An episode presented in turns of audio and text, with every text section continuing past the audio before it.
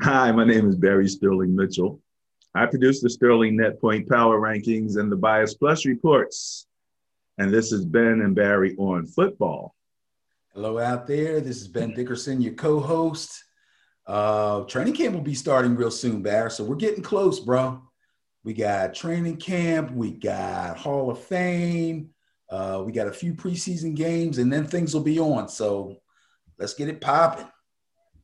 Well, you know, first things first, first things first. And uh, speaking of first, let's kick this thing off with a quick share. Where is it at? Oh, yes. You know what yesterday was, Benny? Um, it was Tuesday. June 1st. After which, salary cap things could all be manipulated in a completely different way. Absolutely. Cap hits lesson. Cap hits lesson. All of a sudden, things open up. And I read an article on the Eagles, and they were talking about how much cap space they could uh, uh, put together if they waited till after June 1st to cut Zach Ertz. so that's kind of what this article is about, but it's not necessarily on the Eagles. Um, but yeah, they can spread that dead money out, as it says, over two years and concentrate. And I understand it doesn't go away. It's kind of like the national debt, just kind of gets pushed out. The, the debt doesn't not being paid right now. So that's going to be an interesting uh, budgeting or economics issue for teams. Do they want to push that all of that out to so far in the future? How much do they want to go ahead and you know, consume right now or assume right now, handle that right now. So that that's going to be interesting. But I haven't seen a lot of big trades yet. Not yet, but I believe that there have been some negotiations going on in the background, uh, kind of waiting on this date to appear. Uh, evidently, uh, nothing has been solid enough. And I'm basically talking about the more big name guys that could be leaving teams uh, for for salary cap reasons. Uh, Julio Jones being the number one guy. I know there's been some talk going on uh, over the previous weeks, but now that June 1st is coming gone, we might start to see some real action. Uh, as a matter of fact, just a few minutes ago, I heard that of all teams, the Seattle Seahawks have already offered a number one pick for Julio Jones. Wow, I remember when we did that. I don't didn't remember them having any serious number one picks because they gave so many away to the Jets. So they they must have had a few up their sleeve, or they got something in some other trades that happened. Uh, so that's that's pretty cool. That's pretty cool. So yeah, Ben, um, Julio is is big news. We do have a few people on this list who maybe aren't as big news, but they're in there. So when you're looking at Kyle Rudolph, you're looking at Zach Ertz, Landon Collins, safety. Anybody need a decent safety? Anybody need a decent um, middle linebacker? So there are a few other few other uh, uh, positions that uh, are out there. Alshon Jeffries is, is still out there. I don't know if he's going to remain out there. Who wants Alshon Jeffries right now? Can, can you put that list back up again for me, real quick? Can I put the list back up? Sure enough. Absolutely. Here we go. We're starting there with number one list. Aaron Rodgers. Which way you want me to go? Aaron Rodgers. So obviously, uh, there's plenty of teams that would love to have Aaron Rodgers, but aren't willing to go through what it would take to get him. So uh, they have to weigh how bad do we want him? And that, I don't think that's going to happen. Uh, I believe Aaron Rodgers is going to stay with Green Bay. Who's number two? Julio Jones. Julio. In his own words, I'm out of here. So he won't be with the Atlanta Falcons, but who he ends up with, I don't know. I think uh, Julio is kind of on the back end of his career but I do believe that he's still got a few good years left in him. and could be a complementary player for a contending team. Teams are already out there negotiating with the Falcons at this point, um, and we will see where he ends up. He will end up somewhere. Uh, third guy on the list is Alshon Jeffery. Obviously, the Eagles are ready to unload his contract, and he hasn't been as productive for them as he was when he first came over. So I expect Alshon to be gone soon. Uh, who's after him? Well, who's after him is um, Kyle Rudolph. Okay, Kyle Rudolph has already moved. Kyle Rudolph is now a New York Giant. So ah, Kyle, Kyle Rudolph will be backing up Evan Engram at the tight end spot for the Giants. And Zach Ertz will be looking for a similar type of deal where he can go someplace, possibly start or possibly be a second tight end on a team that uses t- two tight end sets. Landon Collins is still a good safety, but he's getting up in years a little bit. Uh, he could get lucky and end up on a team where he doesn't have to play full time uh, and possibly, you know, end up with a contender. Uh, he's been a really good safety for a number of years. I'm not exactly sure how much he has left. Uh, Jordan Hicks, uh, Jordan Hicks, he was an ex-Eagle linebacker, um, real good tackler. I don't know how good he is in coverage anymore. Uh, I don't know why the Cardinals are letting him go. Uh, I would have to go back and take a look at their draft and see if they grab some people that they feel uh, can sit in that linebacker spot, which makes him expendable but he'll end up somewhere too. Could end up with the Giants. Wow. Okay, that wouldn't be that wouldn't be bad. That wouldn't be bad at all. All right, all right.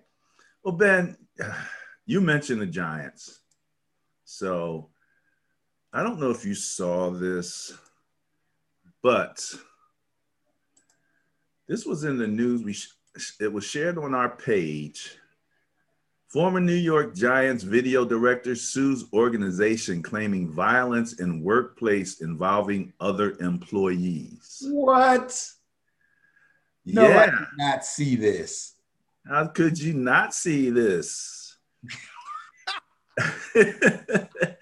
and I mean, this is this is guy on guy violence. Really? Uh, alleged physical assaults um, by the current Giants Director of Football Data and Innovation, Ty Siam, against Assistant Video Director Stephen Venditti. Oh, are you kidding me? This is techie on techie crime. yeah. Come it on, looks, man. that way. It looks that way. But apparently, there's been other types of situations. Uh, incident 2004 where somebody was ragefully tackled by former assistant coach Dave. Is that DeGuglielmo? Yeah, DeGuglielmo. Okay. DeGuglielmo. I know I probably screwed that up, but in any event, you know, this is the kind of stuff that we saw from the Redskins, little things leaking out. And then all of a sudden you hear about a toxic culture in the organization and all of that. I haven't seen anything. And you guys have new coaches, you've got a lot of new people at least from the coaching ranks. And did you get how long has your GM been there now? He's been there for a few years now. Dave Gettleman's been there for a few years now, and he's just beginning to redeem himself from some bonehead moves he made early on when he was being threatened, or well, I'm not say he was being threatened to be fired, but fans were calling for his head there for a little while. But he's kind of redeemed himself over the last couple of years. He had a good draft this year. So people are starting to kind of warm up to him a little bit. But you're right. The, the thing with um, the Washington team, this is kind of how it started. Little little organizational stuff going on. I don't think it was that much with um, actual coaching staff type people, but it was more front office type stuff going on. And also, a lot of their stuff was centered on um, abuse of women and women employees complaining. But this, I don't know what's going on with this. The, the video director, I, I don't know. I don't get it. But what I'm gonna have to keep an eye on this, see if it uh, escalates. As long as it doesn't yeah, touch the field. I, I, don't want my young boy Corey Clement going into no violent workplace there over in. Uh... dude, believe me, these dudes don't even come outside. Right? no, they don't. That's true. Uh, you know, this is tech, like you said, techie on techie crime almost. Even though yeah. you have a They'd have a what was that in the coach or whatever? Somebody had a little football in their background, ragefully attack. Ragefully. Right, an assistant coach probably I don't know who it was against, but somebody just got on his nerves. Somebody was just, you know, I've worked in an office almost my entire adult life. There's times when you work in an office and you see the same faces and hear the same voices day after day after day. You start to get a little tired of certain folks. Uh, now, I never ragefully tackled anybody or punched anybody or anything like that, but I gave out enough ugly looks to let them know, stay out of my way. You know, it gets like that sometimes. I, I don't know if this is turning into a toxic culture or maybe we just have a few isolated incidents, but I don't want to be, I don't want to, you know, just be flipping, completely flipping about it. But you're right in terms of, you know, you have these situations in an office where you have, you know, I remember my sister-in-law, her favorite little song was that little duck song. I'm about to whip somebody's. you, know, you know that song? I'm about to whip somebody. Oh yeah, yeah, yeah. I heard. you know, so you know, I understand that, but uh, yeah, I just thought that was interesting. You know, it right, It's my team, so I'm interested. I'm gonna keep an eye on it. Keep keep me informed, man. Let me know what's going on. Uh, we want to get ready to kick off this piece here that we're going to do, where we're going to look at Pro Football Focus's ranking of all of the running back rooms in the NFL. So we're going to run through all 32 of them. We're going to be somewhat quick. Um, last week we did, uh, or on Memorial Day rather, we did your uh, way too early Way too early power rankings. Power rankings. You're right. It's way too early. We did the mock draft. We did your mock draft. We looked at every quarterback room in the NFL and our also in our previous couple shows there, our last two Thursday shows. Yes. So we've been looking kind of con- comprehensively at the football universe of the NFL as it begins to present itself in the off season. So today, we're going to look at the running back class. So while I still have my voice, let me say again, this is Ben and Barry on football. You can reach us at www.benandbarryonfootball.com. We are on podcasts at Spotify and uh, Anchor and Apple we are on all of the different social medias. So just look for Ben and Barry on football. And again, most of what we discuss is at our Facebook page. So that's facebook.com slash BNBOF, I do believe. But you can get to it from our website in any event. And every Friday, we are on online radio at W jrl953.com on Fridays. So, lots of different ways to catch up with us. We're going to do this rundown the running back rooms. We're going to look at it from the perspective of Pro Football Focus and see how we feel about it. So, let's get started with number 32. So, the New York Jets. Now we talked about the New York. Was the, were the Jets your number thirty-two team in the power rankings? I believe they were. They might have been. I think so. I'm looking here. I see Tevin Coleman's name, my former um, Niner, who th- this is the funny thing when you're playing Madden. I'm a Madden guy. Ben's a fantasy guy and you're playing with guys, and then you look up and they're really not there no more. So I try to stop playing with them. you know what I mean? Go find some other talent that's going to get the job done. So I can understand how these coaches feel. But what do you think about the Jets running back room as the last and worst running back room in the NFL?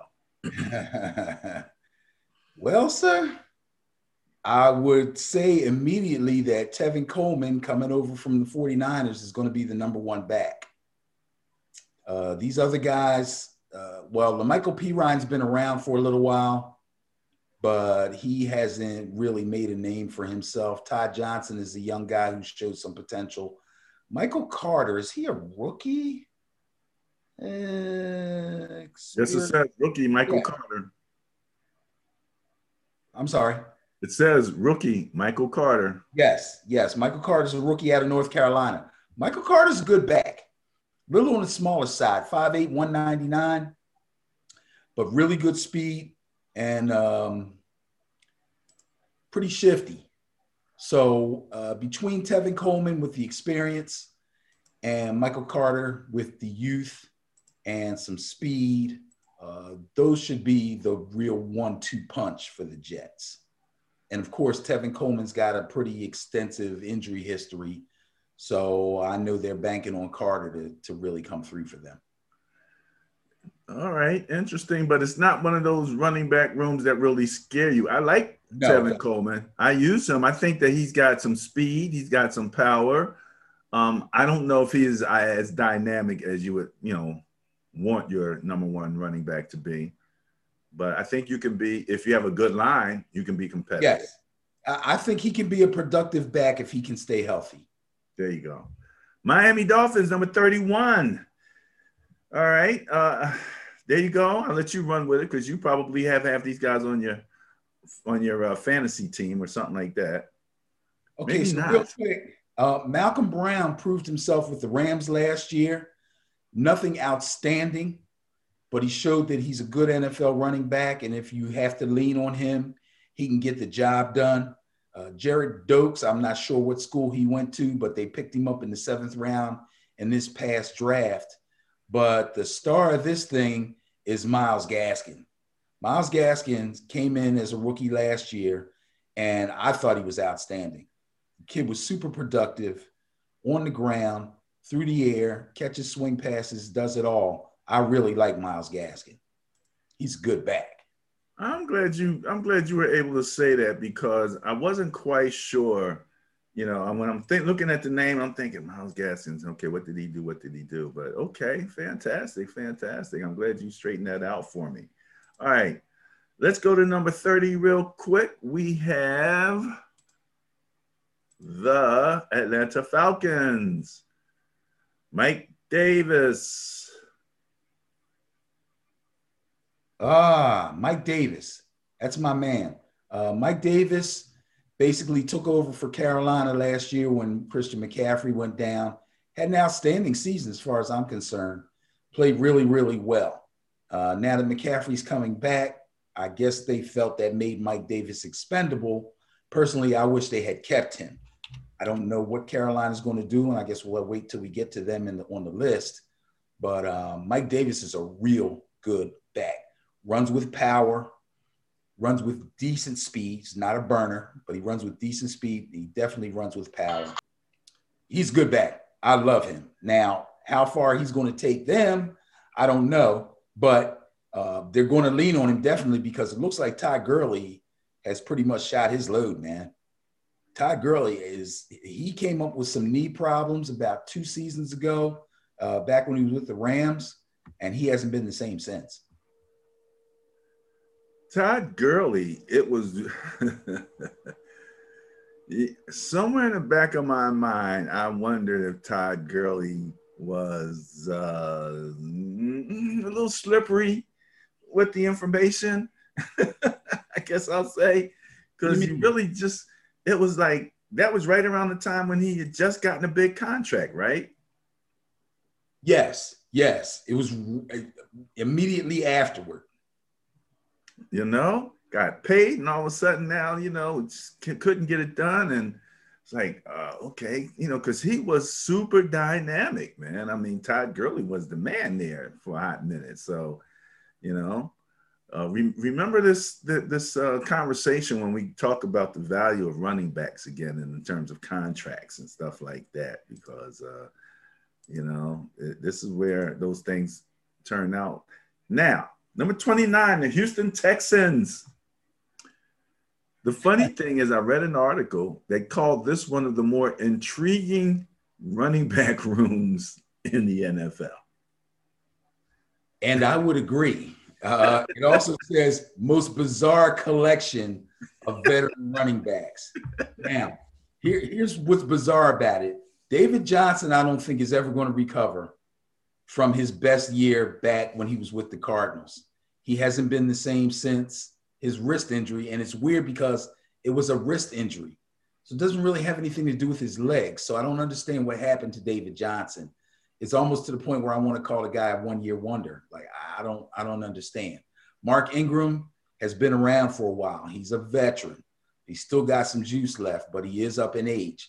Philip Lindsay, however, is very young still and proved to be a pretty good running back for the Denver Broncos. So, and then they just got Rex Burkhead, I think, just the other day from the uh, Patriots. So at this point, uh, I couldn't even tell you who's going to be anointed the starter. This looks more like a committee type situation here.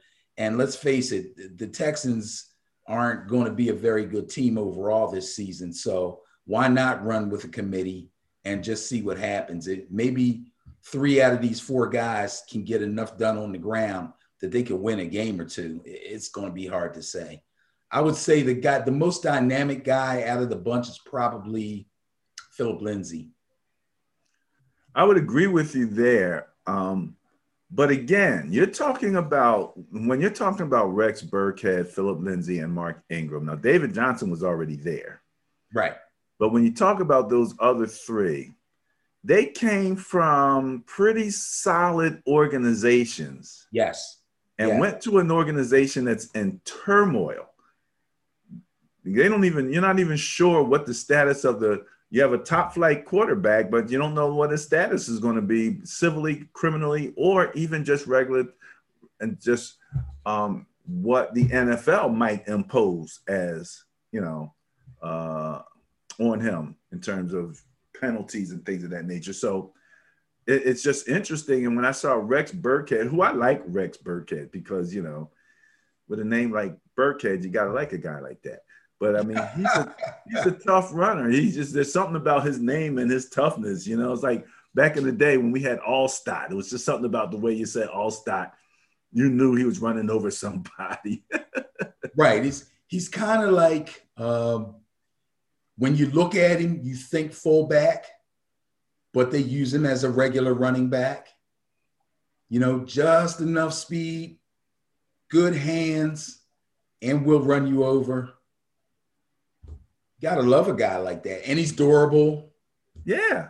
So, exactly. I mean, they could have done worse. It's obvious, and we talked about this before, it's obvious that they're trying to rebuild that team the best that they can it's it's really a mess right now, and and they're bringing in any talent they can find to try to get this thing going again. I don't think it's going to happen this season, but they are making an effort.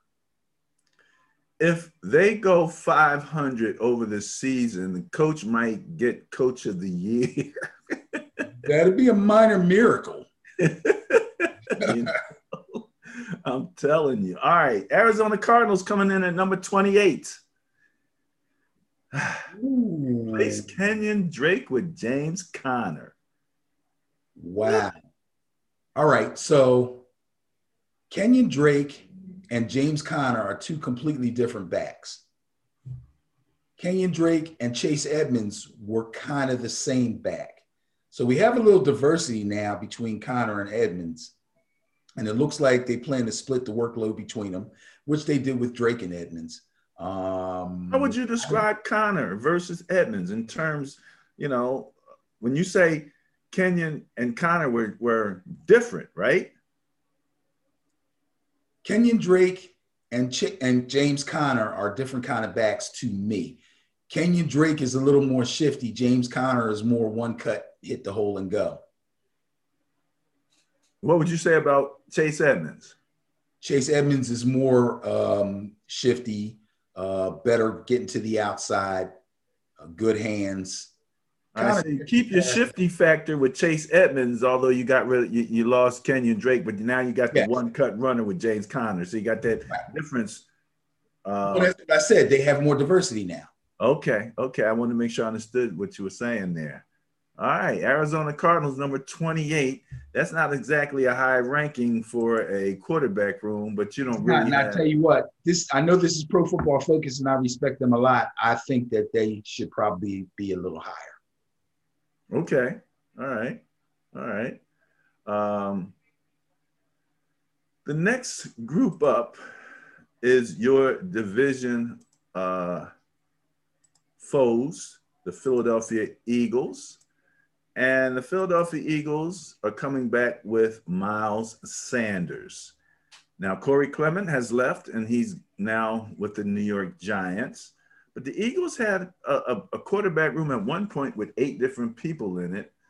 They're looking at Boston Scott, Kerryon Johnson, and Jordan Howard competing behind Sanders. So I think Miles, Miles Sanders is well, he's he's pretty good. What do you think? I think Miles Sanders is an, is an excellent back. Miles Sanders is a very good back. Miles Sanders can basically do it all. I mean, he's he's not he doesn't run with a lot of power, but he's got really good speed, really good shiftiness, catches the ball really well out of the backfield. If you get him in space, he can break a tackle for you maybe. Um, and once he gets loose, he's trouble. So yeah, Miles Sanders is a, definitely a quality back. Um, they let just uh, Jordan Howard go. I don't know where he went, but now he's back. Uh, I know a lot of Eagles fans were happy about that. Uh, I don't remember him making a lot of noise when he was here, but they're happy to have him back. Boston Scott is your Darren Sproles uh, clone. Okay. Yeah.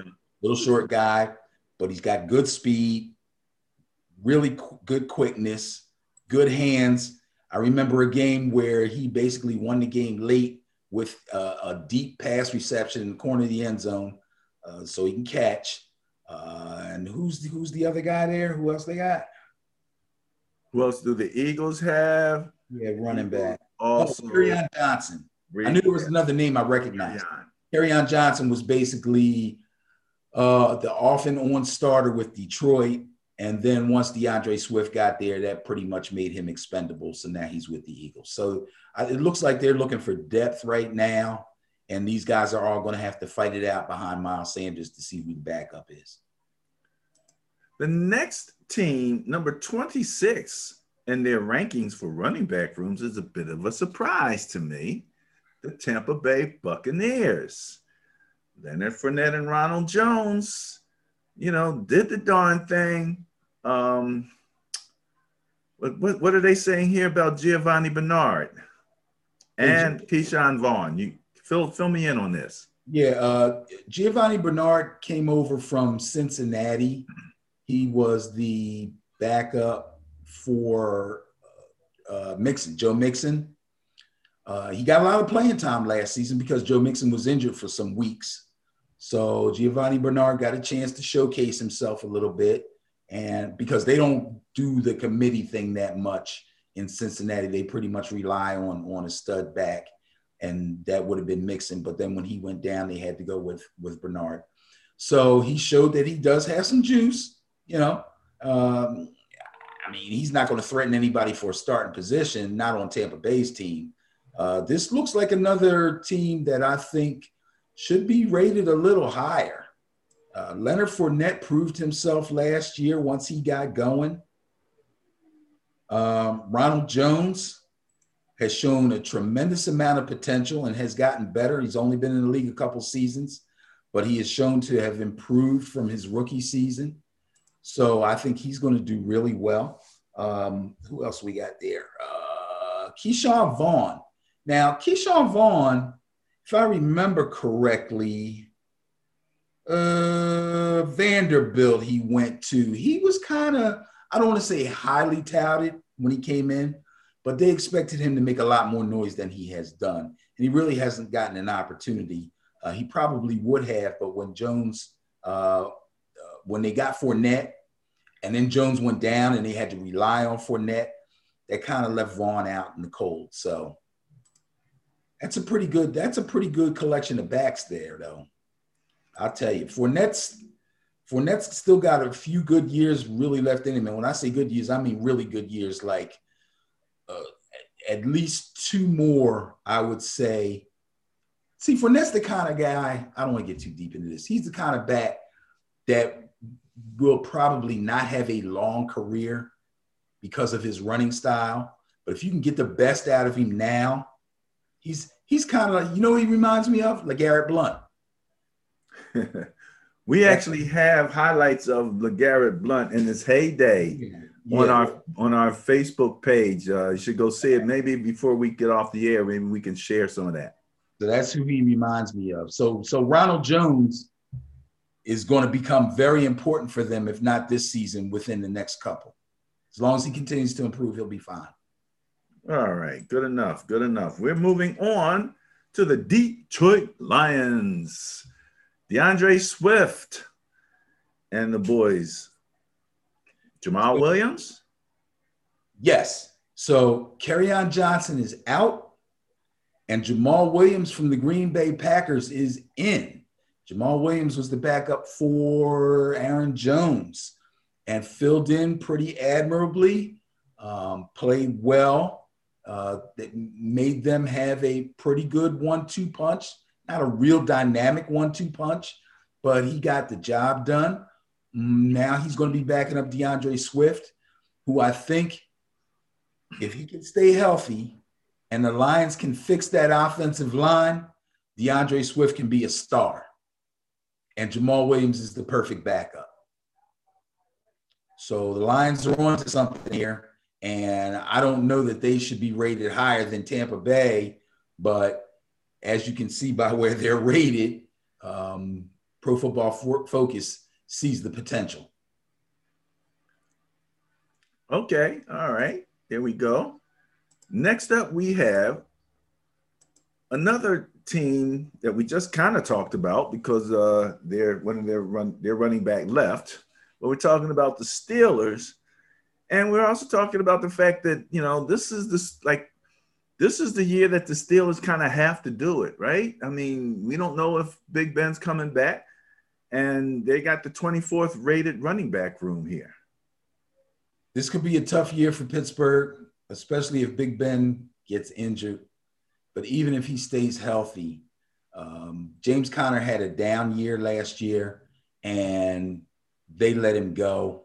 Um, which lets me know that they weren't very happy about him having a down year and didn't feel as good about him making a comeback as maybe he did or some other people may have. Benny Snell and McFarland, they don't believe in those guys. They're, they are depth running backs that you throw in here and there to give the starter a breather. So they couldn't just go with them. Hence, they spent a high draft pick on Najee Harris. Najee Harris is the real deal, okay? But you're not going to see the best of Najee Harris unless that offensive line can get back to being the stud uh, run blockers that they used to be. So that still remains to be seen. But Najee Harris will step right in and be the number one back there. Number one. Always good to be the number one. All right, Najee, we're looking forward to seeing that. Man's got a great smile. Love that guy. All right. The Rams. Cam Akers coming in at number 23 in the running back room. Cam Akers and Darrell Henderson.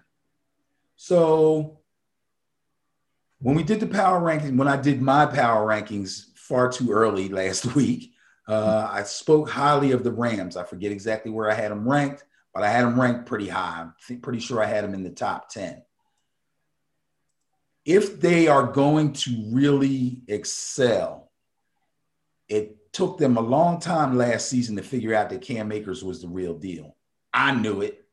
I had him on my fantasy team, but I couldn't start him because they wouldn't give him enough carries because they kept going with the committee thing between Henderson and Malcolm Brown. Malcolm Brown is now gone. So now it's just Henderson and Cam Akers. And to me, Cam Akers is head and shoulders the better back. So now they should go with Cam Akers is the bell cow, Henderson is the backup, and just let him roll. Kid's young, he's got good speed, he's got good toughness. Uh, he could probably work on his hands a little bit, but he's the number one back. He's definitely the number one back. All right. Hands up. Number one back, not hands down. That's a football joke, ladies germs. All right. Kansas City Chiefs coming in at number 22. Huh. Clyde Edwards Helaire. And Jerick McKinnon. Another 49er got away. Ah, uh, yes. I think he played what all of like 12 minutes for the team. He got hurt again. He, yeah, I know. Uh, he came, he came in. I think they when they when they got him, he was hurt. He came in hurt. Every, yes, he did because he used to play for the Saints. every every time this guy has a great game, he comes back, starts to have another great game. And you go, wow, McKinnon, and then he gets hurt. Uh, it's unbelievable. Jared McKinnon is a really good back who just can't stay healthy. Clyde Edwards Helaire obviously is the number one in this situation. No doubt about it. Uh, the other running back's name is Williams, and I want to say it's Derek Williams. Uh, he played pretty admirably last year when Helaire went down, but again, he's just a backup. Um, that's probably why they brought McKinnon in for depth. But Edwards Helaire is the number one guy here, no question about it. No doubt about it. All right. Now, all right, we're talking about your boys here, your other team, the Buffalo Bills, all the way down to 21 with that running back room. Now, I don't, uh, we, when we get to uh, the, the um, Ravens, they mentioned that they did not include Lamar Jackson Jackson's running in their discussion of the running backs. So I'm assuming that they're doing a same thing here. So I'm seeing Zach Moss, Devin Singletary listed in this conversation, and they're not talking about the quarterback. Right. It looks like they're going to keep the quarterbacks out of this, which I'm kind of glad that they are because let's face it, when you got Josh Allen and you got Lamar Jackson, it's really not fair to add them in um, when rating um, teams running situations. Well, I guess it, is, but it isn't because we're basically talking about running backs. So leaving him out of it is is is fair. Um, now, the most disappointing thing that I can say about the Buffalo Bills is their running back situation. I believe Devin Singletary has potential and could play better. He's still young. He still has a chance to play better. Zach Moss also still young, still could play better. But both of them left a lot to be desired last season. Be attributed to their offensive line, who proved to be pretty good pass blockers, but not really dynamic run blockers. So that's a situation that needs to be addressed. But both of these guys, that's the one two punch. And both of these guys have just plain got to play better. Now, uh, another ex 49ers running back is on this team. Matt Breida popped up. Okay. I like Matt Breida, but I don't like Matt Breida. If you know what I'm, you know what I mean. Super speed, great moves in the open field, catches the ball well, cannot stay healthy. cannot stay the healthy. Cheetah. I see this guy run by a linebacker and the linebacker sneezed on him and he fell. And he was out for three weeks. it's crazy, man. It's crazy. How lucky was, were we as the Niners to be able to, to, to, to replace the speed of a Breida with the speed of a Mostert? exactly. it's crazy because it wasn't that long ago that that and you call him Mostert, I call him Mostert. I don't know which I don't know which is the proper pronunciation. Oh, what's yours? I believe it's Mostert. But okay. Mostert was the backup. Yeah. Breida was the penciled in starter. Tell me about it. But he kept getting hurt. And and I think Breida actually fits the Shanahan mold a little better than Mostert. Now, Mostert's got great speed. Mostert can run. I don't know. I don't want to get too deep into Shanahan. We'll talk about the Niners in a minute. Yeah, yeah, that's that's a whole nother thing. But he's now with them, and I'm um, trying to think if there's anybody else of note. Uh, not really. So again, Singletary and Moss pretty much got things under control uh, as far as a one-two punch is concerned. I don't think those other guys are going to get much run unless they're forced into action because of uh, injury or whatever. So uh, it's not not a terrible running back situation, but not good enough for this team to really be 100% fully loaded. I can't be a contender without a run game. All right. Cincinnati Bengals coming in at number 20 with Joe Mixon returning. This is pretty high for Cincinnati, but it's mostly based on Mixon. Joe Mixon is an excellent running back. Joe Mixon has got all the tools. The problem is that when he got to Cincinnati, when Cincinnati drafted him, their offensive line was a mess. And it's continued to kind of be, I mean, it wasn't that much of a mess last season. Um, I thought they run blocked fairly well last season, but he got injured and they didn't pass block well, which caused their quarterback to get injured. And then you got problems on top of problems on top of problems. But Joe Mixon is a quality back. In fantasy, he could possibly be the fifth or sixth back drafted, running back drafted in fantasy.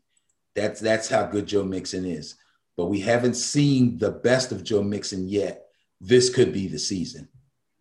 All right. Best of, eh? Yeah. That would be nice. I know he gives me trouble on the game. That's for sure. That's for sure. Washington football team's coming in at 19th. Antonio Gibson is there. Uh, and is this JD McKissic? Is he still yeah. there? Uh, I believe he's still there. I can check something real quick just to make sure, but I think he's still there. Now, they got them listed at number 19. I, I, I don't know who's ahead of them. But this one two punch could possibly be rated a little bit higher too. I tell you what, Antonio Gibson, and this is only his second year coming in, is the real deal. Antonio Gibson is a hell of a back. And J.D. McKissic is your classic change of pace runner, speed, hands, route running ability, the whole nine yards. These two work extremely well together. And um, they're, they're, they're, they're coached well and they're used well in game situations. When they're both healthy, they are a handful. They're a handful. Now, when Gibson got injured and they had to go with McKissic exclusively, he held his own. He held his own. He, he did well, but they're much better off when both of those guys are healthy because, again, you got your classic one two punch. You got your, your heavy hitter, big time, uh, uh, uh, uh run you over type back and Gibson with good speed, not great speed, but good speed, and McKissic, who can do just about everything. You can you can line him up out wide, you can hit him on swing passes, screens, over the middle, all that stuff. So yes, Washington team's got a good situation at running back. Well, that's going to be very helpful. That's going to be very helpful, and it's going to give you guys some challenges. All right. My beloved San Francisco 49ers are coming in at 18th. So the run centric team. And you know, it's funny, Ben. Raheem Mostert, Mostert is actually the fastest guy on the team, at least on Madden, and I do believe in real life also. And I, am telling you, to I don't he, he doesn't really get put into the, the, the passing game much during, you know, in his actual use in real life. Uh, I've tried to use that a little bit more where I can come up with formations and then put him, you know, maybe move him out and put him up one on one on somebody. And, and that works. But uh, coming out of the backfield, he can catch the ball. He's strong, he's super fast. And, uh, you know, he is, if he can stay healthy, he's a great, um, you know, he's a great number one. Who's number two? Who's number three? Those are the questions with the 49ers because – they're kind of a you know they're a run team, so you got to expect to see two or three other people in there, including Mr. Juszczyk, Kyle Juszczyk, um, you know who at any particular point you can just hand the ball off to him, goal line, short yardage situations, even you know even the second or second and five, he'll get you five sometimes. So, you know, it's it's a nice power option and speed option. Um, but who do you see as as some of the, the second and third options? Well, it's crazy to think that we've already named at least two guys, maybe three, that are now on other teams that were actually on the 49ers last season. Their quarterback room, I mean, their running back room was extremely crowded and with a bunch of talented guys. All those guys that went to other teams now will get playing time and have proven themselves at one time or another, even if it was in small sample size they're still pretty crowded in their quarterback room with proven people. One of them that a lot of people forget about is Jeff Wilson. Again, Mostert gets hurt, McKinnon comes in. McKinnon gets hurt, McKinnon gets hurt. They bring Jeff Wilson. Jeff Wilson rips off a couple of really good games. Then he goes down with an injury, pretty major injury, by the way. Um, from what I'm hearing, Jeff Wilson will probably miss most of training camp but should be ready by the start of the season. And then you have Juszczyk, who, like you said, he's a Swiss Army knife, short yardage guy, goal line guy, and has really good hands. Juszczyk is underrated for the way he catches the ball. That guy can catch, man. So he's extremely dangerous. Now, I don't know that he'll be considered the number two back, so to speak. Uh, most of it is the unquestioned number one, as far as I'm concerned. However, they picked up a guy in the draft out of Ohio State, the guy that Mr. Fields was handing the ball off to. And his name is Trey, Troy Sermon. Troy Sermon is a hell of a running back. So you got another jewel. you got another. If Shanahan don't know nothing else, he knows running backs. Now, how much he's going to get out of everybody, I don't know. Okay. But Sermon is tough. Sermon. Really, I have to, I have to, I have to look him up and, and get a little bit more on him. The game's not out yet, so you know my my base of information is a little shaky. But I will say this much, and this is built into the game. I'm sorry, I said Troy Sermon. It's Trey Sermon. Trey, yes. I said Trey, and then I thought Trey Lance, and I said it can't be Trey, but his name actually is Trey Sermon. Yes. Trey squared in there. We got him you know, and, but the the the DNA of the team and its makeup, at least going into you know the 2020 season, was as a running team. And I I, I know that when I play, and I, I use the Niners, when I stick to the personality and I run the ball, I literally will score 10 to 15 points more because everything else opens up. The quick slants open up, you know, the tight ends, isolations open up. Those things just open up once you control that. And when I when I can't, I struggle. I struggle. So okay. you know, this is a running team. And it's funny yeah. that you say if he can't do anything else, he can pick running backs. Because you know, I question uh, his choice in quarterbacks sometimes when he keeps talking about Kirk Cousins, not Garoppolo. I'm cool with Garoppolo. I'm cool with Trey Lance all of that stuff. It's just that whole Kirk Cousins thing, and even the Mac Jones rumors, which you said wasn't going to happen. It's just I was so I'm paranoid. I'm like, I hope he doesn't. hope he doesn't go. Mac Jones is like Kirk Cousins. Let me get him. Please don't. yeah, come on, man. You you know these coaches are they're just like the players, man. They like to talk, and when you have to go in front of the media as much as they do, just to entertain themselves sometimes i think they just say stuff. Just entertain themselves eh? say stuff like well you know i mean i could do wonders with kirk cousins. Maybe in his mind he could you know? But yeah the whole mac jones thing i believe that was really um media yeah but but i've just taken a little quick look here and the reports are that shanahan really loves trey sermon and the fact that Wilson may not be ready until the beginning of the season has opened the door for Sermon to take over the number two spot behind Mostert. So uh, keep an eye on him. Can't wait till August when the new game comes out. yeah. Another running back there. Okay. Who do we have next? We have the LA Chargers, Austin Ekeler, Justin Jackson. But do they is is either now Austin's not a power back. He's the fast guy. He's a quick guy. I don't know about Justin Jackson. I want to say Ekeler off the top of my head, is probably a little bit bigger uh, Miles Sanders type. Okay. Which would make him a pretty dynamic back. Catches the ball out of backfield, hits the hole, has some has some wiggle, and really good speed. Um, I would say he's probably a little bigger and a little bit more durable than um, than Sanders. But then last season he got injured was ha- he was out for like half the season. But the fact that he was out all that time actually gave uh, what's his name, uh, uh, Jackson, Justin Jackson, a chance to showcase himself. Now, I thought he would play better than he did. He held his own.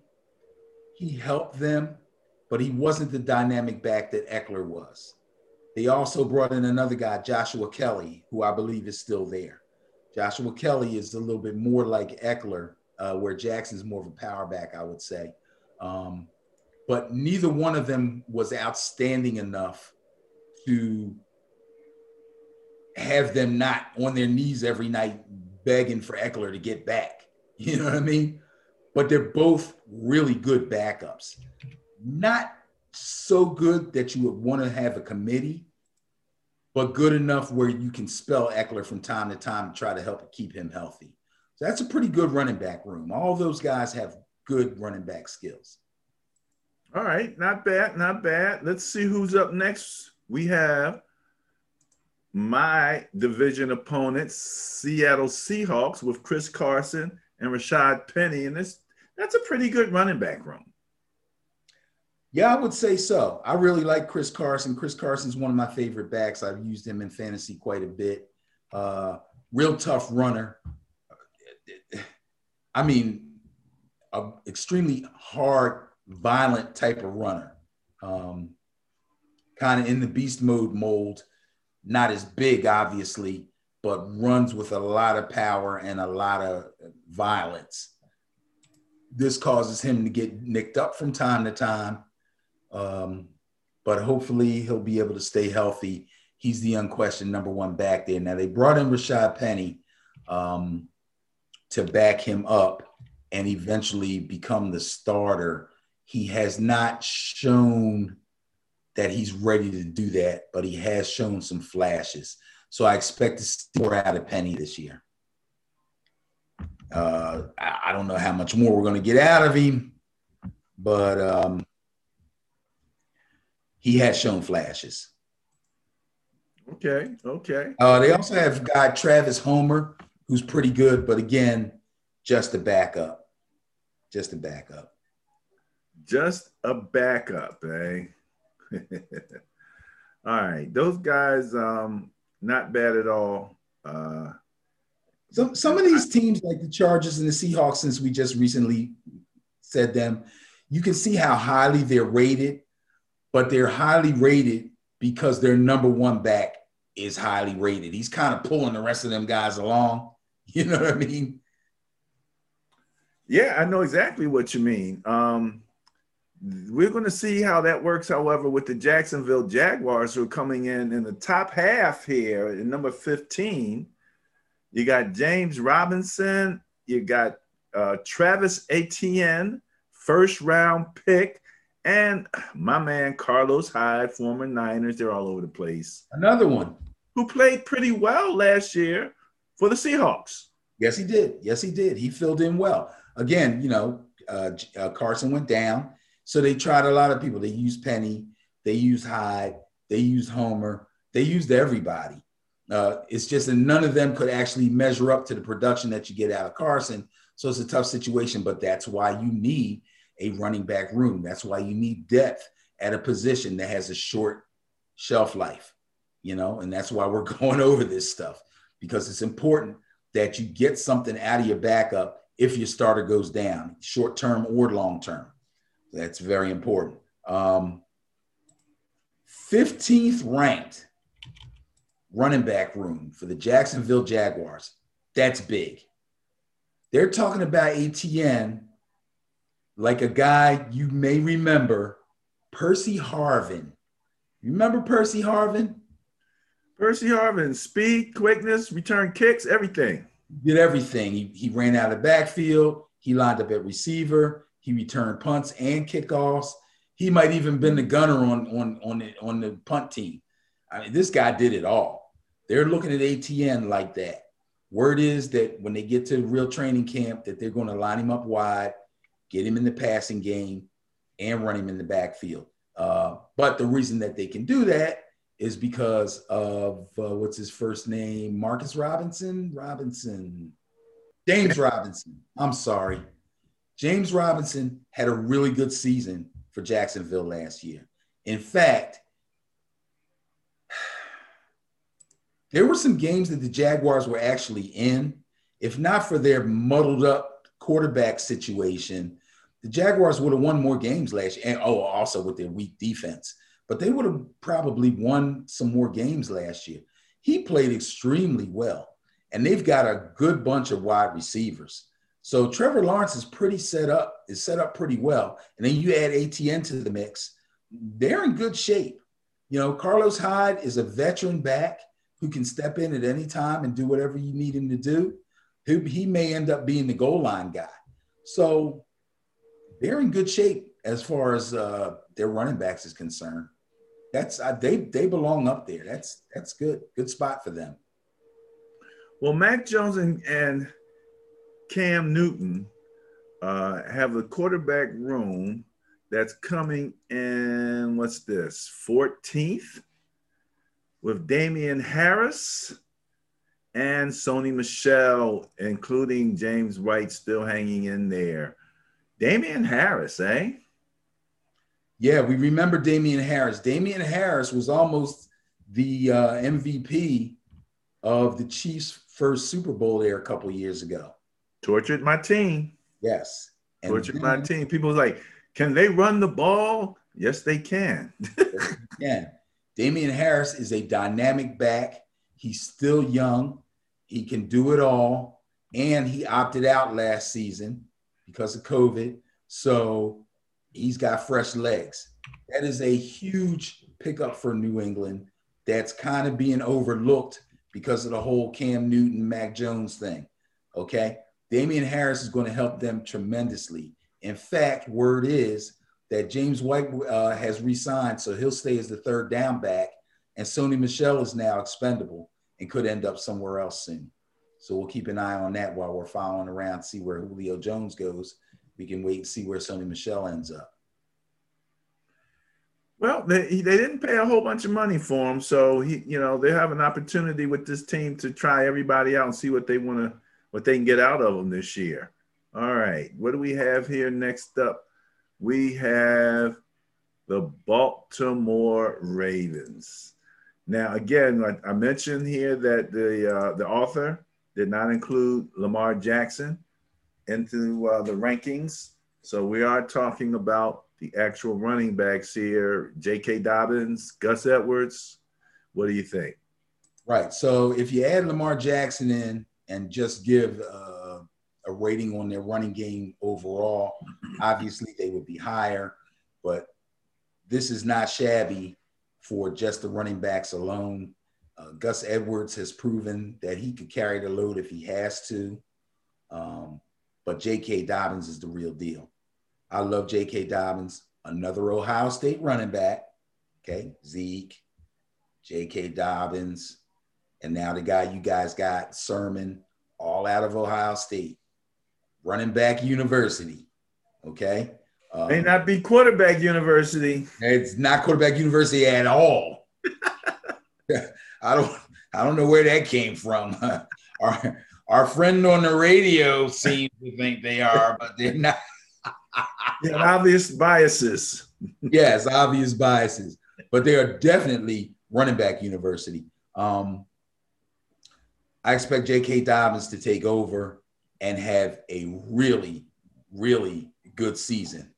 this season. J.K. Dobbins is a big time threat, and Gus Edwards is a good number two punch. Um, it's a formidable running back situation, and then when you when you couple that with Lamar Jackson, they give you all kind of problems on the ground, all kind of problems. Do you think they're going to run Lamar as much as in previous times, or let's say call as many running back plays for him? How many times the play breaks down and he runs is a little different conversation. But with such a good running back group, you know, and a 17 game season, you know, that they might it might be time for them to lean on a standard running game a little bit more, you know, and let him get that ball out of his hands. Yeah, it's hard to say. I mean, he's such a big part of their running game. And they have so many plays that are designed for him to to to to run. And they're successful. I mean, and the guy don't get hurt. Hasn't gotten hurt. the guy hasn't gotten hurt. okay. And obviously, when we're talking quarterbacks, I don't care how good a runner you are, you have to worry because that's the guy you don't want to lose. You don't want to lose your starting quarterback. But I can't say that they're going to scale him back. I, I just can't. They've been so successful with that. I would think that they would attempt to scale him back a little bit. It'll do it'll it'll probably uh, take J.K. Dobbins to really explode onto the scene, which he kind of did near the end of last season. And I believe he will do it again this season when they open up. If that happens, then yes, they may not lean on Lamar as much, but they're still going to run him. But it'll be more of a surprise attack as opposed to a standard, you know, first down, second down, third down. Okay, here comes Lamar. New series of downs, first down, here goes Lamar. Okay, they run three, four more plays. You know he's going to run again. They're not going to go six, seven, eight plays without him running at least one time within that, you know what I mean, group of plays. So they may scale that back some. But yeah, I love J.K. Dobbins. I think he's going to help them out quite a bit. Talking about being prepared for the future, you know, um, when, in Madden, I run with the Ravens playbook. Ah. So obviously, there are a number of plays I do not run with Garoppolo. oh yeah, that'd be crazy. At all, but there's, there's enough great plays in that playbook that I don't need to do a lot of those.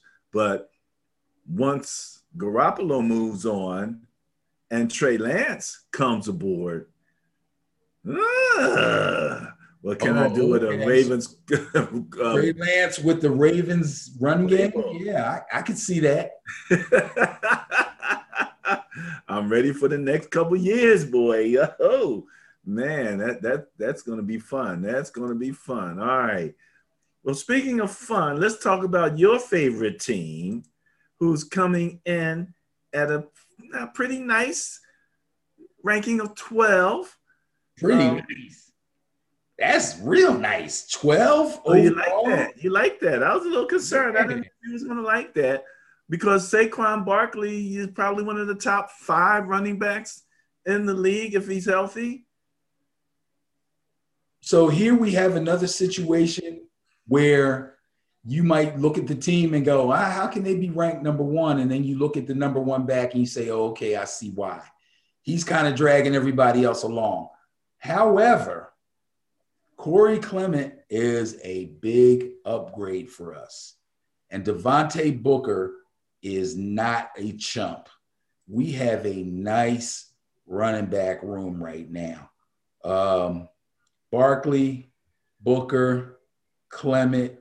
Um, we got a couple of little no name guys here that are going to fill in.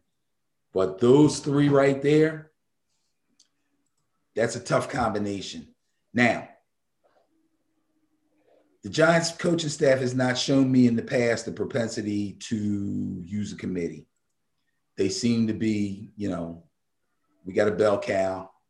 We're going to put the bell around his neck. We're going to let him go. That would be Barkley. But now that he's had a season injury, uh, season-ending injury under his belt last season, they might second guess themselves on that and maybe use Clement and Devontae Booker as a one-two third down combination type, blah blah blah. Or maybe you sit Barkley for a series and start off the series with one of these other guys. But that's going to depend on how well they do, how they pick up the playbook, how they kind of learn their offensive line, and how smoothly they transition in, into into the Giants' run game. Um, Barkley's going to be Barkley. He's going to be the unquestioned number one. But if these other two guys can show that they can run within this system and they learn how this offensive line moves and where the holes are and when to cut back and this, that, and the other, um, that can take a lot of pressure off of Barkley, which is really, really going to help the Giants out quite a bit.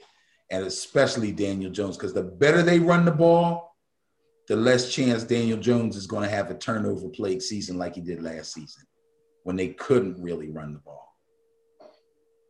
So, what did you say about Ryquell Armstead?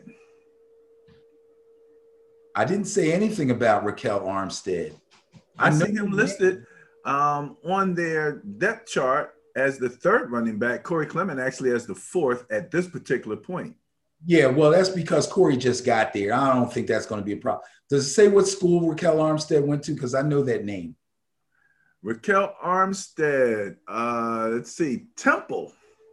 Oh, yeah, okay. How long has he been in, in the league? A year, two? Uh, drafted in 2019. Yeah, okay. I, am not. I'm not going to put too much stock in Ryquell Armstead. okay, I don't think Corey's going to have any problems stepping up to three at worst and backup at best. Okay, all right, all right. Next up, we have the Chicago Bears. The Bears are coming in at number 11 in terms of their running back room. Allen Robinson, David Montgomery, uh, and Tarik Cohen. Am I correct? Well, really, it's um, Montgomery and, Co- and Cohen. Allen Robinson is a, is a receiver, but he's their number one uh, receiver. So, as far as their offense is concerned, they really need Allen Robinson to play well very underrated player too, by the way. So when we get to the to the uh, wide receiver class or the wide receiver rooms, uh, you'll hear me talk glowingly of Allen Robinson. But um, interesting that they listed here with the running backs, though. This this is this is really high. This is really high for the Bears, and I think this is based on how well David Montgomery played last season. David Montgomery, for most of his career, this is his third year, I think, third or fourth season, has been fair to Midland, showed flashes, but never was outstanding. Last season, he exploded big time to the point where Tarik Cohen couldn't get on the field as much as he would have liked. Tarik Cohen is a much smaller guy, obviously faster and a better pass receiver. Um, Montgomery would be even better if he was a better pass receiver, but they got Cohen for that, so they're not going to worry about that. But I don't know what happened, but Montgomery just exploded last season. He had a career year. So that's probably where their high ranking is based on. Because uh, behind those two, I don't really see anybody uh, that's going to threaten those two. They're the unquestioned one-two punch. Yeah, that's basically it. Uh, but you can't go wrong with that. Cohen is a proven third down back. Uh, I'm trying to remember, did they use him returning kicks? I think in a pinch they can use him to return kicks too. But uh, so. young third down back. But if Montgomery comes back and has a season like he did last year, then you know whoever ends up as the quarterback in, in there, be it Dalton or Fields, that's going to be a big, big plus for them.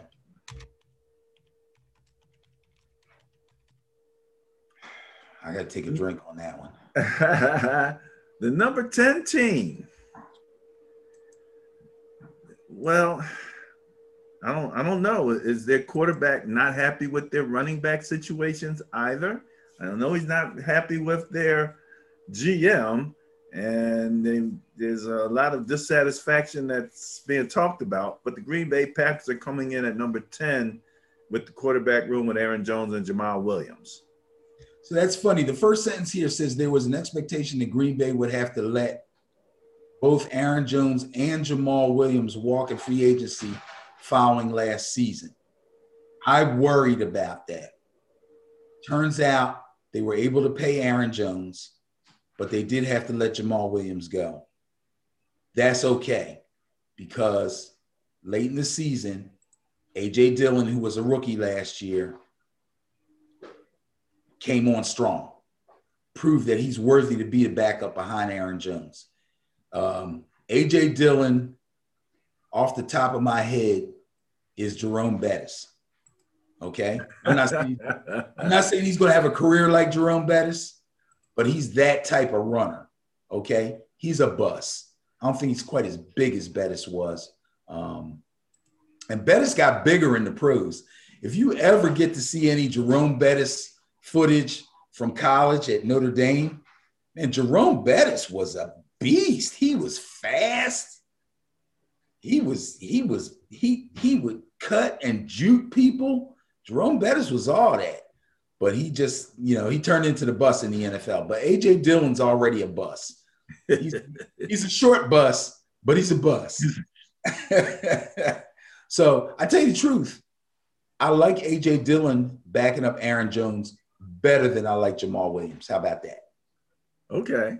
Okay. This, this, is a good quarter. This is a good running back situation. The Packers have a really good running back situation. So does that say anything positive about their GM that he he was able to keep both of those running backs and have a third decent running back room also? Eh, not really, because still not in, really. Dillon's still in his rookie contract, so it was cheaper to keep him and let Williams go. So the money they saved off of Williams, they were able to use to pay Aaron Jones, who's the unquestioned number one.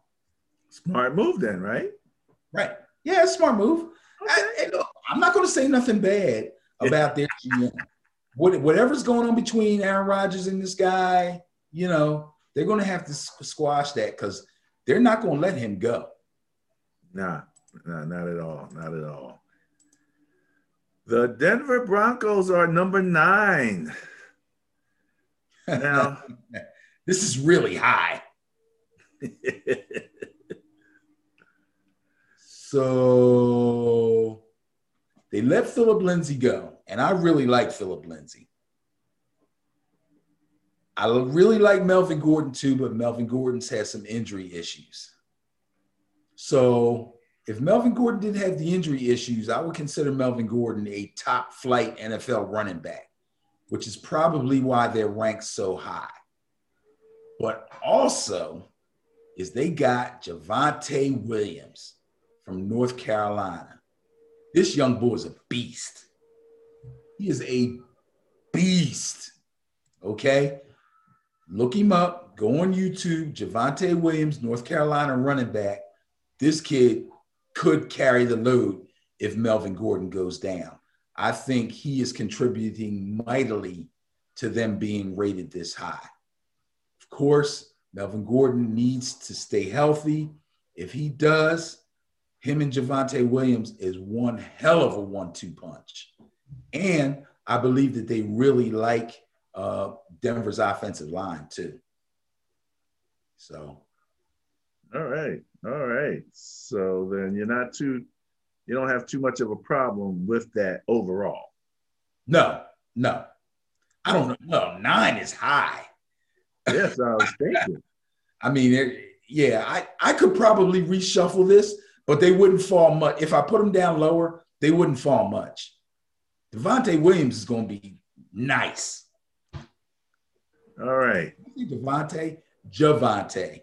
Javonte. Like 12 J- Devontaes in the league. well, let's jump over to Kenyon Drake is now with the Raiders. Okay. So so like I said earlier, number eight. Yes. So so the Raiders and Denver are kind of the opposite of what I said about some of the other teams that were rated so high because of their starter. Denver and the Raiders are rated so high not only because of the starter, but because of the backup. They're expecting big things from Williams in Denver, and they're expecting big things from Kenyon Drake backing up Josh Jacobs at the Raiders. Both Drake and Jacobs are starter quality. They are they have they now have two number one backs. And there's only a couple of teams that have two number one backs.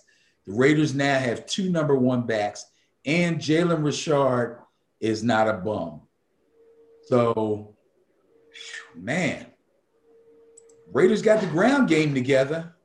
Now, they, all they got to do now is figure out how to stop other teams from scoring, and the Raiders would be good. I'm also looking at Theo Riddick. Theo, excuse me. Theo Riddick came over from Detroit. Theo Riddick has had his opportunities with the Lions, but again, just like Kerryon Johnson, um, never was able to show his full potential because the Lions could never put together a good offensive line. Hmm. Okay. Okay. We have coming in at number seven, the Carolina Panthers. Of course, Christian McCaffrey is going to push that that number up some. And then uh, you lost, like you said, Mike Davis. What do you think about Chuba Hubbard? Okay, I think it's Chuba. Is it Chuba? Chuba? Chuba Hubbard. Chuba Chuba? Hubbard. All I know is there's a kid named Hubbard that played for Oklahoma State that is a borderline stud. Hubbard is a stud. Okay. Now I see why they let Mike Davis go or felt like they could afford to let Mike Davis go. Again, their ranking is elevated because Christian McCaffrey is considered one of the top three, if not the number one running back in the NFL right now, even coming off an injured season. Everybody loves Christian McCaffrey. I love Christian McCaffrey. My two main fantasy teams, I held on to him on injured reserve through entire fantasy seasons just so I can keep him as a franchise player going into this season. That's how much I believe in Christian McCaffrey. All right. So, but Hubbard is no slouch. Hubbard is another rookie back that's going to come on the scene and really show you something. All right. Hubbard's going to show us something, eh? Yes, sir. Looking forward to that. Next up, we have number six, the Tennessee Titans. number six. Wow. my fingers up. Six. Six. Now, I'll tell you this everybody knows what a beast Derrick Henry is. The only reason they're at six is because Dion Lewis is an okay backup. He's an okay backup. He's not terrible. He's not even listed um, right now on their depth chart, so it's interesting um, that they have him listed there. I wonder about ESPN. This is an ESPN depth chart here, so I'm, you know, I don't know what's going on, but they have Henry, they have uh, Darrynton Evans, Jeremy McNichols, and Brian Hill. So maybe, so what's going on with Dion? Okay, Brian Hill. He came over from the Falcons. He got a little playing time with the Falcons when when Gurley was doing whatever the heck he was doing. Brian Hill is not a terrible back. He can catch the ball out of the backfield. He's a decent runner. Um, he's no big time threat. Uh, I, I couldn't even say he's that much better than than Dion Lewis uh, skill wise. Uh, the guy with the funny name Darrynton, right? Yeah, he's okay, uh, but he's basically depth. This is pretty much on Derrick Henry. Uh, yeah, yeah. I'm looking at their depth chart now. Oh, Jeremy McNichols. Jeremy McNichols is a good fill-in guy. Um, decent size, if I remember correctly. No, not really. He's the smallest kind of guy, 5'9", 205. I'm just I'm looking at the depth chart now. Uh, but McNichols is a breakaway threat. Brian Hill is a breakaway threat and can also catch the ball out of the backfield. And then you have Derrick Henry. After that, um, that's pretty much it as far as I'm concerned. Darrynton Evans is uh, not much to talk about. They're ranked that high pretty much just because of Derrick Henry. And you're right. I do not see Dion Lewis's name on here. So that means he's somewhere else. Could be floating around in free agency land, waiting for the for the June first. yeah, uh, salary cap issues to solve and let somebody pick him up. So, all right. Just want to remind everybody again, this is Ben and Barry on football. You can find us at www.benandbarryonfootball.com. You can find this on podcasts at Spotify, at Anchor Podcasts, and on Apple Podcasts. On the radio, online at WJRL953.com every Friday from 6 to 7.30 and across, across all social media. I just say that now. They got social media I haven't even heard of. They got, like, we're not on Reddit. We're not on any of those – those things. At least we're not pushing up any stocks or anything. So not in that game right now. Okay, let's see who we have coming up next. We are now in the top five, starting off at number five with the Dallas Cowboys. Wow. That's really high for the Cowboys. Especially if you're thinking, you know, your starter, top end starter, you're putting Ezekiel Elliott ahead of Derrick Henry. That's yeah, that's tough. Again, if I redid these rankings, the Cowboys wouldn't fall far, but they would probably fall. But I think the reason that they're up there is because Tony Pollard had a really good season last year. Zeke went down for a week or two here and there, and Tony Pollard stepped up and had some really big games, like outstanding games. Small sample size, but he showed great potential especially considering that their offensive line is not as great as it used to be. They've got some holes to fill there, but Tony Pollard proved that he is a quality running back. So I'll attribute it to that. And I, I still believe in Zeke. I think when Zeke is healthy, Zeke is really tough. I think the main thing that hurt Zeke was he couldn't get quality carries because they were coming from behind so much after Dak got hurt and their defense was so horrible that they were always, you know, in catch up mode and you can't run the ball like you want to when you're constantly behind on the scoreboard. What about the offensive line changes? They made some changes. I believe the changes are for the better, but it remains to be seen. Well, up to this particular, like last year's offensive line, or the year before that, versus when they had that all-star offensive line, I think that also impacted him. So you think they have a better oh, offensive line now? Well, I think their line is better now than it was this time last season. Okay. Now, it, I don't know that it's going to be as good as it was in Zach's glory days, but I think it's enough for him. For a guy like Zach, he can work with a, a line that's not, you know, all pros across the board. Zach's a good back. Zach's a great back. Funny part is the next team up. I keep calling him Zach. Zeke. I got Zeke and Dak, and oh, I'm sorry, y'all. I'm getting old. Zach Elliott. Zach Elliott, yeah. Sounds like a sound like a, a Hollywood name. Zeke Zeke Prescott. The Minnesota Vikings are coming in at number four. So again, our theory of this, you know, the starting quarterback being the heaviest weight in these change in these uh, rankings is pushing Dalvin Cook ahead of Ezekiel Elliott and Derrick Henry. Now, I know Dalvin's a bad boy, but now the fact that Alexander Mattison is there might yeah. be somewhat helpful. Well, that again, Alexander Mattison found himself in the same position that Pollard found himself in last year, where the starter goes down and I get an opportunity and I have a couple of really good games, like 100 plus yards on 20 something carries and catch a couple passes and score a couple touchdowns and did it in multiple weeks. And people were like, wow, Mattison, wow. I mean, people were grabbing him in fantasy, especially people that, that had Cook. When he went down, they're like, oh, snap.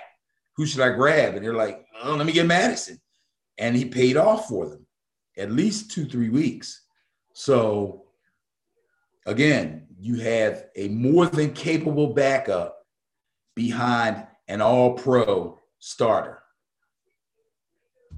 That's gonna that's gonna put you up high. That's the only thing that's holding Derrick Henry back is Dion Lewis. Seems like it's not Dion now. well, yeah, right. He's gone. So now we we got to see. All right. Maybe Brian Hill can step up. We're about to we're about to, to get into the top three. Oh man. Running Whoa. back. Okay. Number three, okay. New Orleans Saints. Okay. Alvin and Latavius. Alvin Kamara, Latavius Murray. Okay. Same situation. Alvin Kamara, unquestioned number one back, top back in the league, gets dinged up. You go to Latavius, and the guy blows up. Latavius Murray had a couple of games, two or three games, where he ripped off big yardage, scored touchdowns, caught the ball out of the backfield, and carried the load for New Orleans. And I believe they won most of those games until Kamara came back. They, uh, I've seen New Orleans several times sit Kamara for a series and just play Murray. Another ex 49er. This is getting out of hand. it's getting, it's crazy. Shanahan knows running backs. Oh, I, I, I like that that change of pace with that yeah. power move. He that brings a nice yeah. Usually you have your your big time runner is like I don't want to say the power back, but he's the guy that churns out the yards. He's the guy that's going to get 18 to 25 carries every game. And then your backup is like your third down back, get him out of the backfield, throwing the ball, scat back type of guy. But this combination works just as well. Kamara is the do everything back, okay, and and Murray is the bruiser. So either way, it's a good combination. And they're rated really high because last season Murray had a really good season. He got an opportunity and he cashed in on it tell Tree if she's gonna be rattling pans, I want a dinner. I want a dinner, dinner, invitation. And the, the kitchen doors, the doors closed too. what's going on back there? Um, I want to know what's what's cooking back there. There's gonna be something cooking soon. I know that. I know what it's gonna be. I'm hungry already.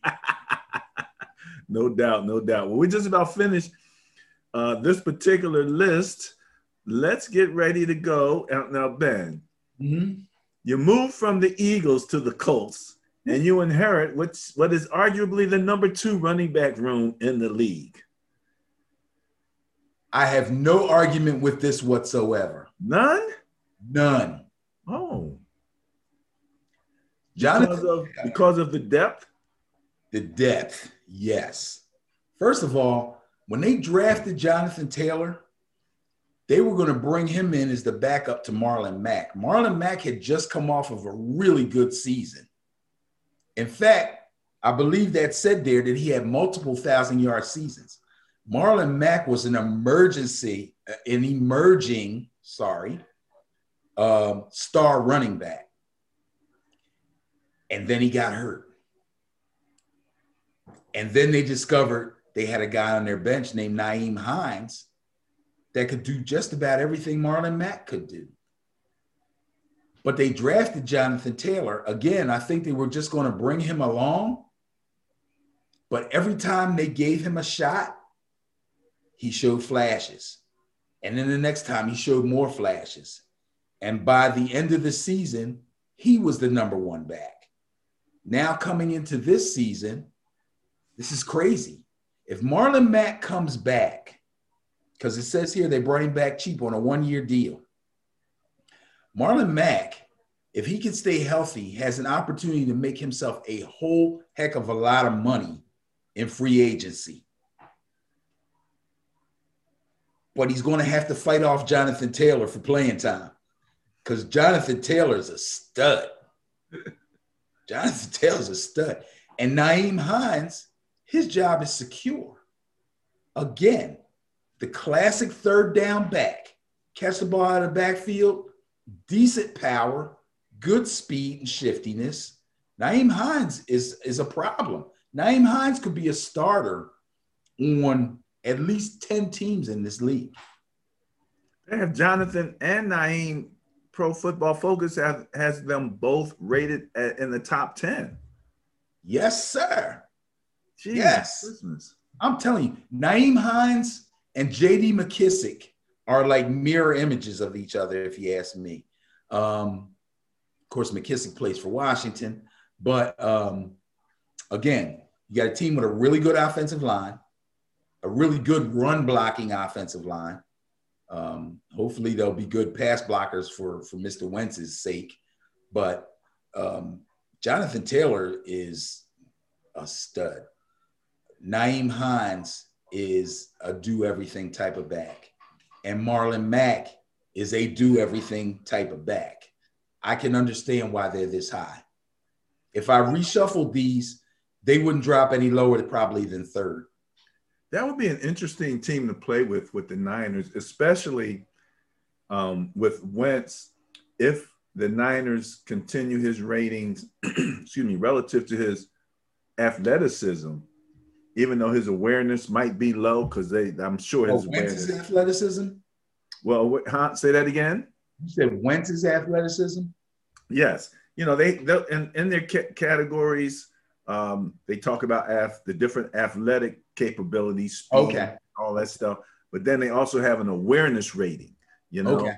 So my question on the awareness might be on the awareness rating, but when you're playing with the game, you control the quarterback. So right. his awareness might not be great, but as long as his vision's okay and your awareness is okay, right, right, you, right, you can get it in with those three running backs, man. Right. right. You know, and a good defense, especially now. You know, because they got a next niner there. You know, clogging up the interior of their defensive line.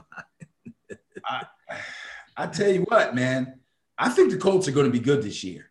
A, a lot of it depends on Wentz. but when you look at that running back room, that makes it all the more easier for him. That's what I'm saying. It's like he's, he's setting up a great situation. I mean, he might be the reason Aaron Rodgers was like, wait a minute. if yeah. Wentz can get to a good team. yeah. Yeah. I mean, everything is set up for Wentz to really bounce back. It's set up. I mean, they could probably use a little bit more help at wide receiver. And, and that could depend on, you know, how T.Y. Hilton comes back because he had a down year. But they got a kid named Pittman that's coming on, a young kid.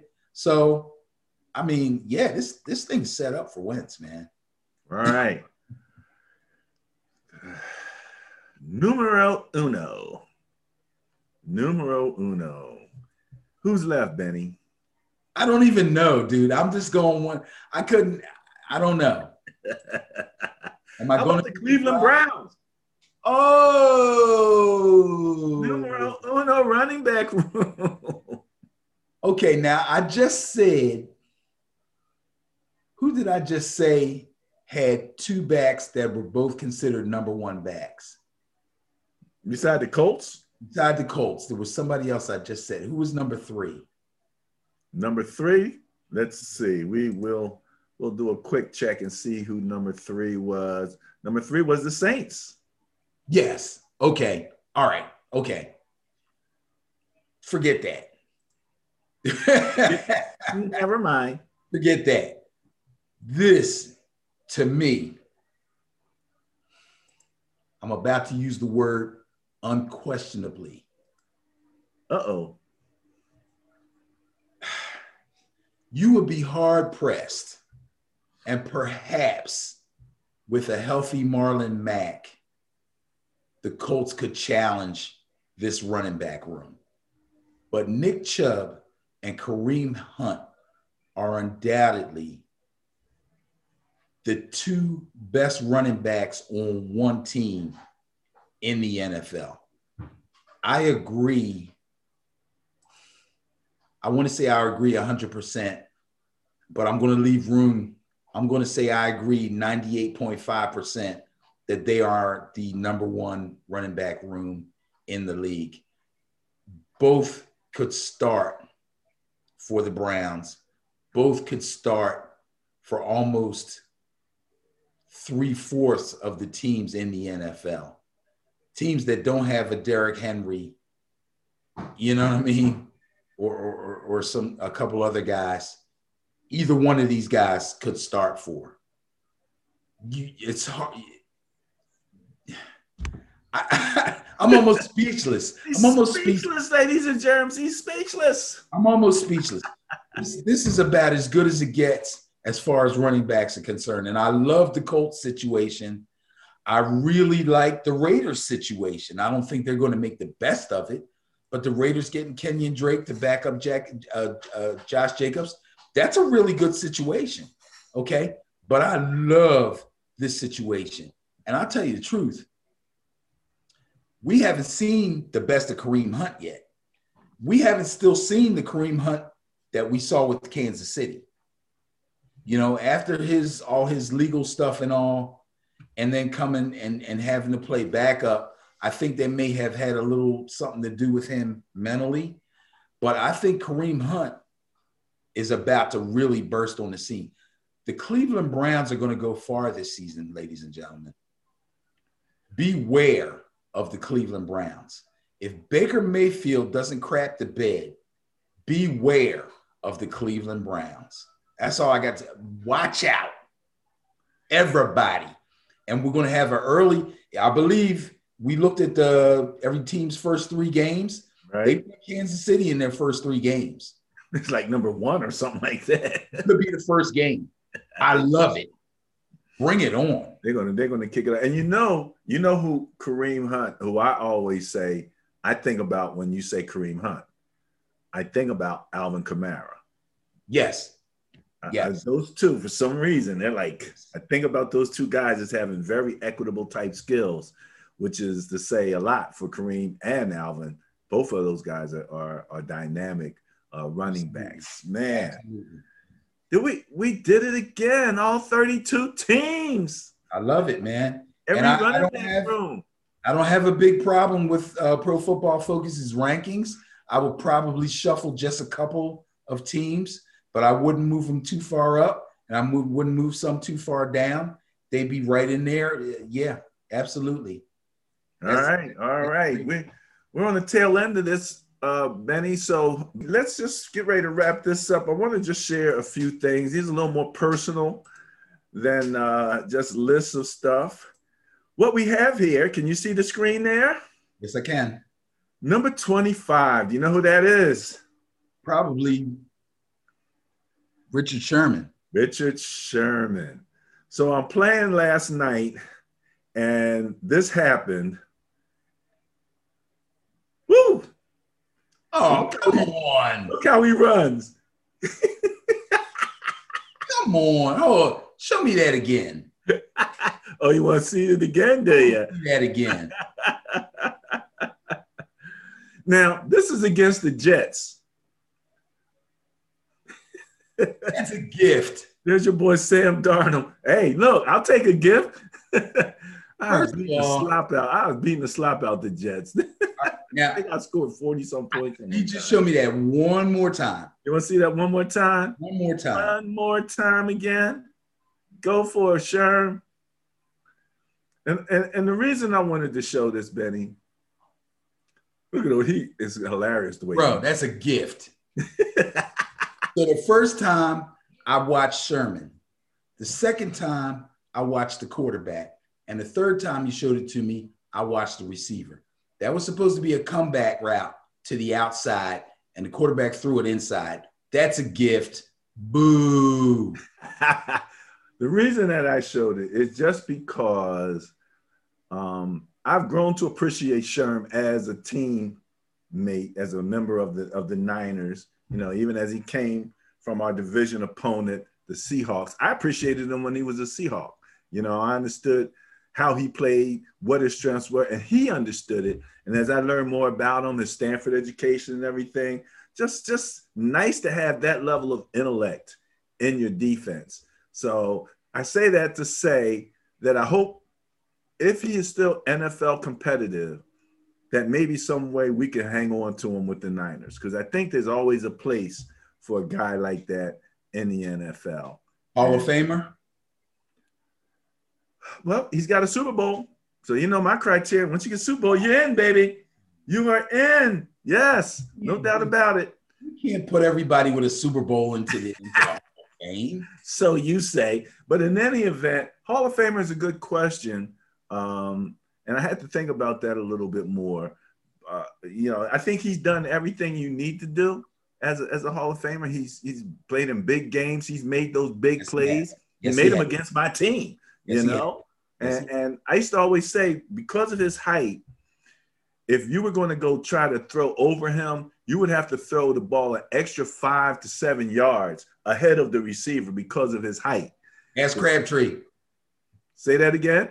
Ask Crabtree. Ask Crabtree, right? And Crabtree didn't have the speed to get by him. You know, you'd have to have one of those really fast guys that maybe could get by him and get and get that level of separation. Crabtree didn't have that level of speed, so um, and whether he's a good zone guy, whether he sticks to his one side, and you know what he does, what he does.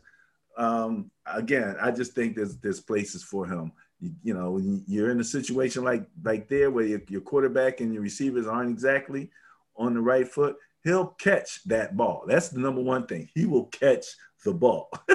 so. Yeah, when it when it comes to Hall of Fame, and it's a little tougher with with defensive players and defensive backs kind of look at production first. I look at the numbers, then I look at longevity, and then if they got a Super Bowl attack on there at the end, that's a plus.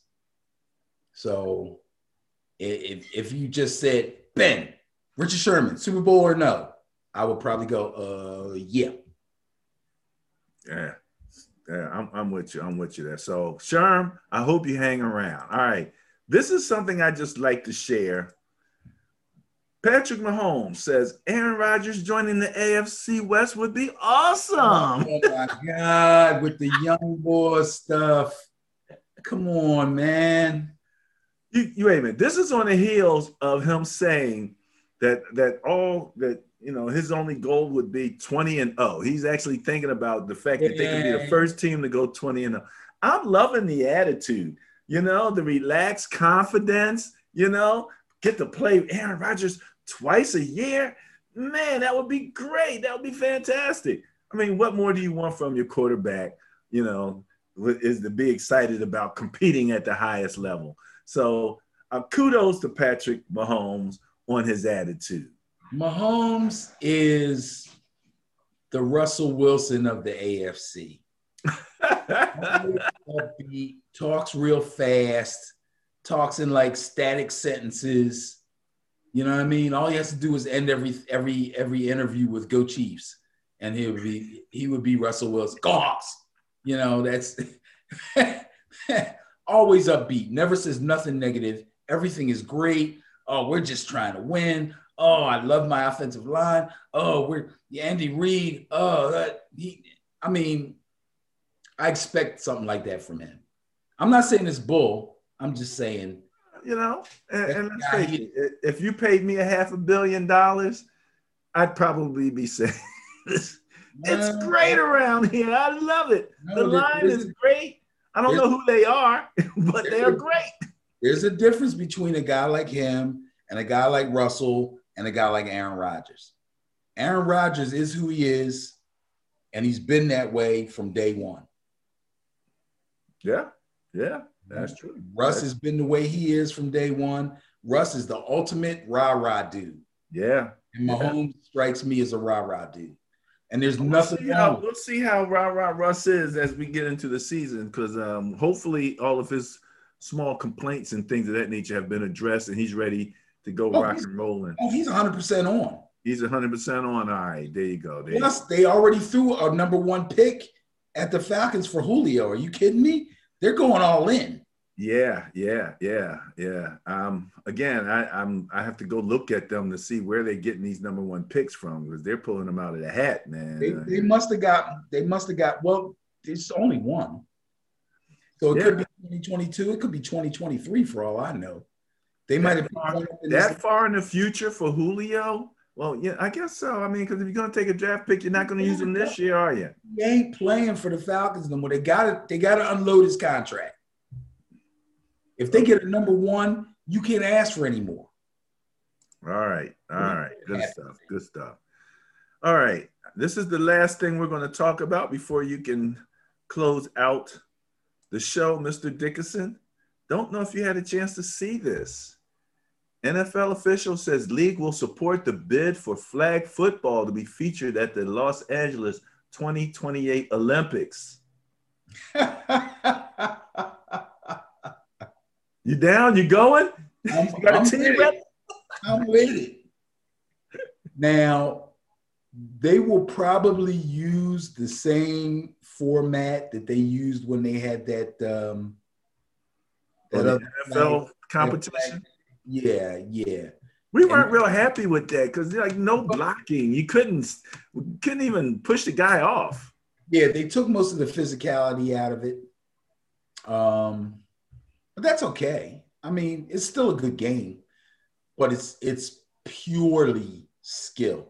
There's there's almost no physicality um, in it at all. And they didn't even use screen block. You couldn't block at all. I know guys would guys would catch would how was it the uh the the, the oh yeah once a guy would catch the ball Everybody everybody would just stand still Yep.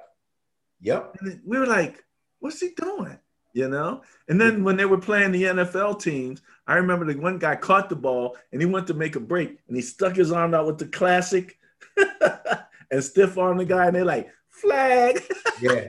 You can't do that. No stiff arming. And see, that's crazy. And that's why there's so many different formats of flag football.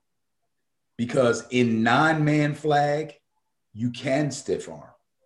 Oh, really? Yes. Nine man flag, you can stiff arm. In eight man flag, you cannot stiff arm. In nine man flag, they use the sonic pop flags. In eight man flag, they use the triple threat flags, where you have one on each hip and one in the back. So, you know, the flag football that I know, that I see in tournaments, when I travel to different places, to me, there's there's five man, six man, seven man contact, seven man non-contact, seven man screen.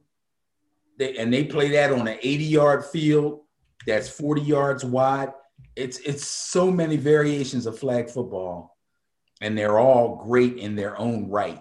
So to me, that little NFL style thing that they were playing, I mean, it's another style, but it's kind of a compilation of a couple of different kind of styles kind of put together.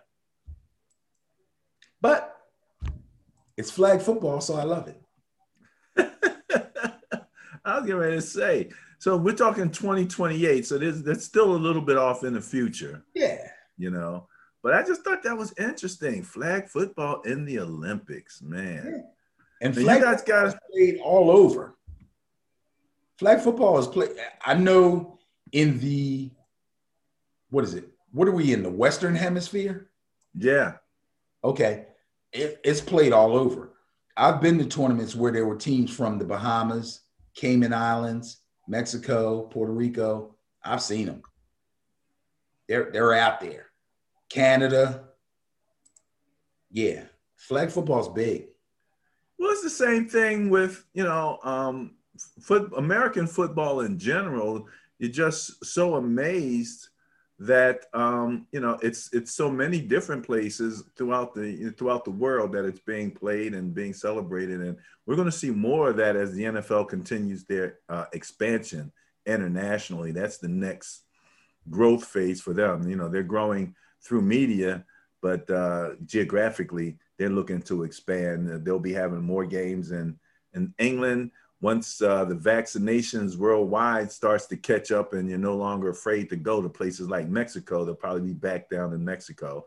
Mexico, you know, has some big fan base down there, you know, for the NFL, no doubt about it. So um, it's going to be interesting to see. Uh, but yeah, flag football, uh, and it's here. It's it's here in the United States. So you know, you have an opportunity uh, a little closer to home. Take advantage of that. All right. And you guys have a tournament coming up, right? We actually have two. We got a summer showdown going down in uh, a little town right near Annapolis, Maryland. Uh, I'll be going down with uh, the Philly Legends, which is a 35 and over team. If in fact there are other 35 and over teams there, we will play in that division. If there's not enough of them, then we will play in the comp division, which is basically Division Two, meaning that we'll be playing a lot of um, teams with much younger players than than we have. But we're going for the competition because we're trying to prepare ourselves for nationals. So We've already signed on for that, and we're going to. In fact, I have practice. We have practice tonight. That's in uh, mid July, and then we have the Philly Bowl. The Philly Bowl. Yes, I think it's Philly Bowl six, which has grown in- exponentially since the first Philly Bowl that we had down at 29th and Chalmers, and now we've moved. It's it's so big that they might have to change the name because we had to move it to Delaware to get to get enough fields to accommodate all the teams that are coming from out of town. Now, um, I saw an ad. Who's the who is it again that's uh, that put the ad out for that? Blade Brown. Blade, yeah, I wanted to give a shout out to Blade Brown on the show. Yes, sir. You know, he's the commissioner um, of the PFL, and he is also a national director for the UFFL who um, puts on most of the tournaments and sanctions tournaments. And uh, this is a UFFL sanctioned tournament. And um, that's the nationals that we usually go to, UFFL. So he's a national director with them and he's the commissioner of our league. All right. Fantastic. Fantastic. Want to give a shout out then to Blade Brown, um, who's also given us some, some support on Instagram uh, as a part of our posts and things of that nature. okay. That's it for me. What do you got, sir? That's it for you. You got nothing else? Got nothing else. I got two things. Uh oh. Number one, I like your new background. You got a lot of balls. Were you saving that the whole time? Yeah. I've been saving that the whole time. Number okay. two, go Noles.